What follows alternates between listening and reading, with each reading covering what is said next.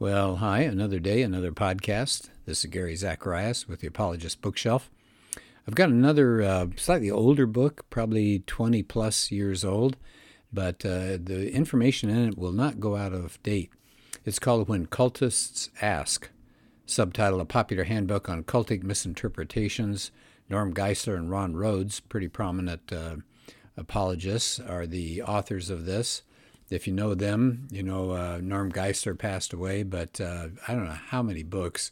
Last count I heard was over 40 books that he was author or editor of. And Ron Rhodes has written several really good works on different cultic groups. And I know the word cult has kind of a negative uh, connotation to it. So maybe if you just want to say uh, religions that deviate from traditional historic Christianity, that's fine. The point is that a lot of these groups, the number one thing that they'll do is twist scriptures to fit their particular doctrine. So that's the point of this book. They, they point out, the authors say that we're living in a time period where uh, odd groups, new religions are exploding. Uh, people are kind of wandering away from traditional Christianity. And uh, so they want to be able to have Christians, traditional Christians, go through the Bible with people who believe things that are different and uh, hear what they have to say, you know, with polite uh, listening skills, and then talk about the way that the, that verse should be interpreted. And so I like what they do at the beginning. They, they get into the whole idea of what, what do they mean by cult. Uh, and there are some recognizable traits, although I think it's a little fuzzy, but they said there are some doctrinal characteristics of a cult for example, they'll emphasize a new revelation from God. They'll deny the sole authority of the Bible. You know, they'll find something else that they'll attach to it. A denial of the Trinity, a distorted view of God and or Jesus, and maybe a denial of salvation by grace. And I think that's probably one of the key things, the denial of salvation by grace. It always involves doing something. And then they say there's a second set of characteristics for a cult sociological characteristics very authoritarian, they're exclusive, they're dogmatic, they're closed minded, they uh, sometimes even antagonistic. And then they said their moral characteristics of a cult too. And these are where the cults really start dropping into the deep end uh, legalism, sexual perversion, intolerance, sometimes physical or psychological abuse. Now, with that being said, I remember I'm, I'm telling you what's in the book. But I think when we talk about like Jehovah's Witnesses, Christian scientists, Mormons, people like that, we're probably really not talking as much about cult as we are a deviant religion. So remember, they're going to go discuss both sets of, of groups, cults, and what they call deviant religions, and how they've twisted uh, many of the Bible passages. So let me let me do this. Uh, there's so much good stuff in here. I'm just going to have to dip in and out, and I'm going to take you to the book of James to start with here. So here's how they go about their um, untwisting, they call it, of Scripture. They give you the verse, in this case, James 1 5. And here's what it says If any of you lacks wisdom, let him ask of God, who gives to all men generously and without approach, reproach, and it will be given to him. That's the New American Standard. So they start off with the question James 1 5. Does this verse indicate we should pray about the Book of Mormon to see if it's true? That's what Mormons say. They'll say, well, you need to pray about it, see if it's true. And they give you a reference that they're not making this up. They take you to Moroni 10, verses 4 to 5 in the Book of Mormon. And uh, then, after they've let the other group, in this case the Mormons, have their say, what they believe about this verse. Then they spend time in a section called Correcting the Misinterpretation. And so they say, for example, in this case, the meaning of James 1 5, you've got to read the verses around it, verses 2 to 4. And James is anticipating that some of his readers are going to say, Well, I don't understand what's going on in my life. I'm dealing with trials if I could just see, if I could just understand what God's purpose is for these trials, James says, well, in that case, ask God for wisdom. So you don't have to pray for things like whether to worship another God. It's already in the Bible told you that's wrong. You don't have to pray about whether to participate in spiritism. That's already said in Deuteronomy that that's wrong. He says we don't need to pray about the Book of Mormon because God has already condemned other gospels that contradict what's found in the Bible. It's Galatians 1 6 through 9. And then they said prayer is not the test for religious truth. We're supposed to test all things, not pray to have a subjective feeling. Of course, that's what it comes down to, isn't it? Pray about the Book of Mormon. Well, I prayed and I just felt that it was true. That's subjective. That's not objective. That's not out there. That's inside you. And they said, uh, for example, uh, they mentioned the Bereans in Acts 17. They believed in prayer, but their barometer for truth wasn't prayer, it was Scripture. So they correct that interpretation. I think that's good. And then, of course, I think this is a, a, really big one. I don't know how much time I'll be spending on it, but it's worth spending a little more time on. This is James 2 21. And uh, what did they say there? Well, James says, Was not Abraham our father justified by works? And we hear this so often that James says we're justified by works. In other words, that's how you get saved, contrasted with Paul, who says, Just believe. You're justified by faith. So now we've got this apparent contradiction. Paul says justified by faith. James apparently says we're justified by our works. Which is it? As says Mormons cite this verse to argue that you must have works. Roman Catholics also say that our ultimate justification is not from just simply belief in Jesus, but it's works as well. So it's more than one group that pushes the idea of works, and they use that from the book of James.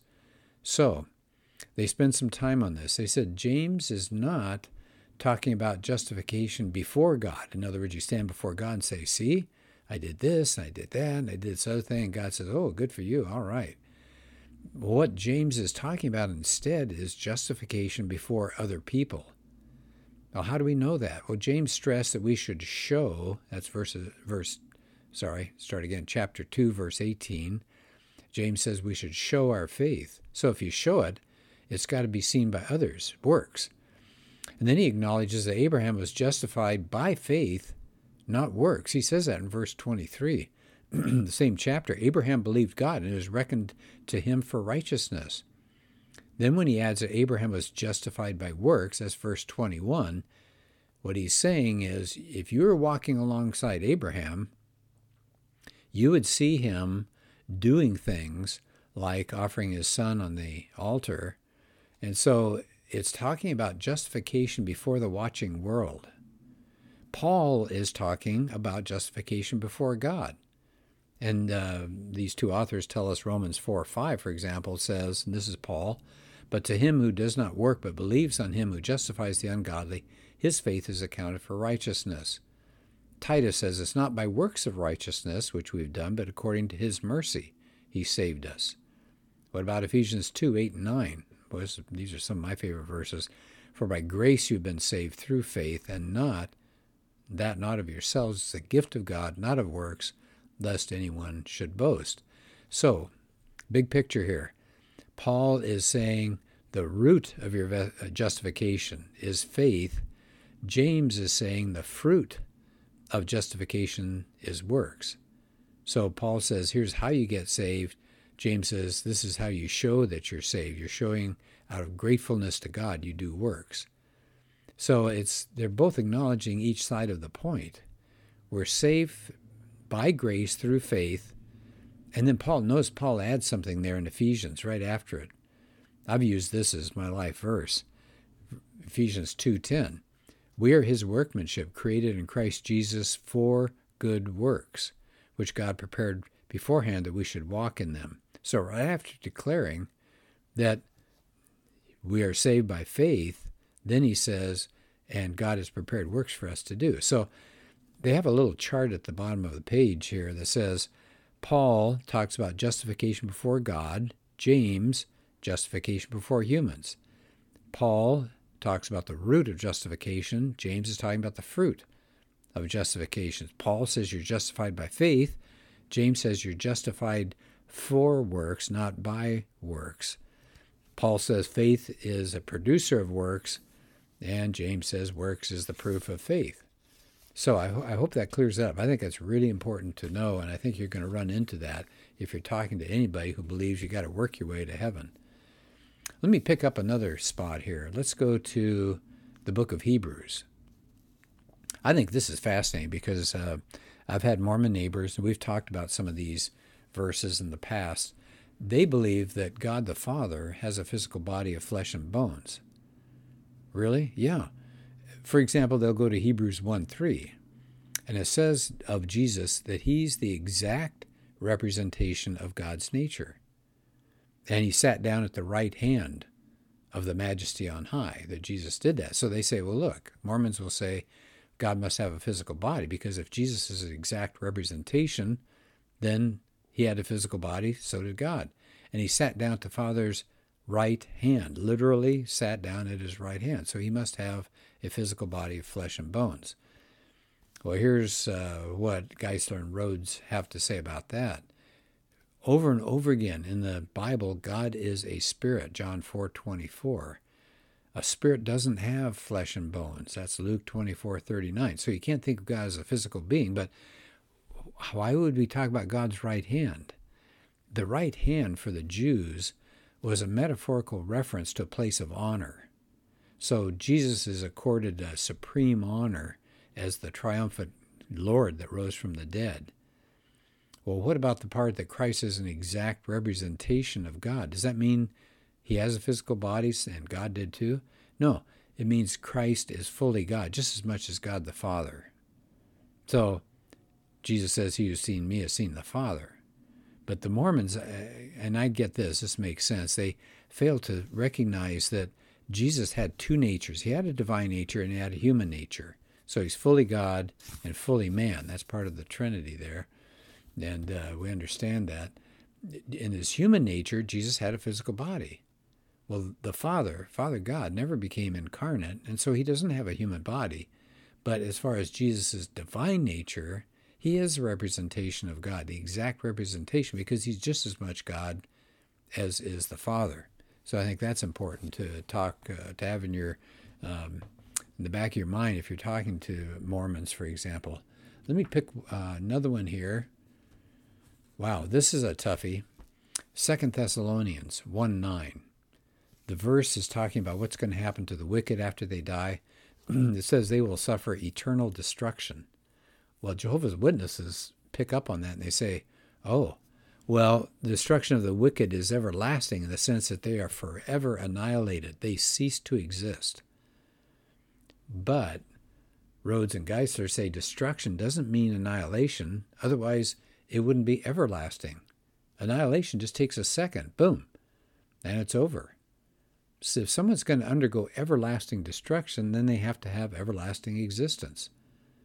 Just as endless life belongs to Christians, endless destruction belongs to those who are opposed. They're not ceasing to exist, it's a continual and perpetual state of ruin. That's what they're talking about destruction. The, the wicked will suffer eternal ruination, is what they're talking about. Now, how? Why do we think that that's uh, the case? By the way, we're getting into the whole argument of is hell a forever punishment or just a annihilation? But they give you lots of verses here that suggest it's an everlasting consciousness for the lost. Uh, they get the parable of the rich man and Lazarus. That man was in conscious torment. That's Luke 16. It says there's no indication that it was ever going to cease. Jesus talked about people in hell weeping and gnashing their teeth. That means they're conscious. That's Matthew 8, Matthew 22, 24, and 25. In Matthew 25, hell is said to be of the same duration as heaven, everlasting. If it's everlasting, and the punishment is everlasting, then they must be everlasting. You can't suffer punishment unless you exist to be punished. And it says it would be contrary to the created nature of people to annihilate them. They're made in God's image and likeness, which is everlasting. So, uh, good land. There's so many good things to cover in this book, but I will stop at this point. But I'd like you to consider this. Again, it's an older book called When Cultists Ask. And because it's older, uh, I don't know if you can find it uh, as a new book, but I bet it's available as a um, used book, either at your Christian bookstores, uh, on your uh, church campus. Uh, maybe Amazon has some, but it's worth digging it out and seeing if you can find it because we all have to have something when we are thrown a Bible verse. And by the way, uh, kind of illustrates the point here, doesn't it? Greg Koukl always says, never read a Bible verse. And that's what we get into sometimes with uh, people at our door or talking with our neighbors. They throw a Bible verse at us, and we kind of need to know the context, you know, knowing several verses or a paragraph or a chapter. But anyway, this book will give us some good answers back to the, the true meanings of the Bible. And Geisler and Rhodes do an excellent job. So when cultists ask, again, I'm not trying to insult anybody by calling them the cultists. I'm just using the title here. But it deals with aberrant religions as well as cultic groups. And uh, something you might uh, want to pick up if you can find one someplace. Okay, well, thanks, and let's do another podcast soon.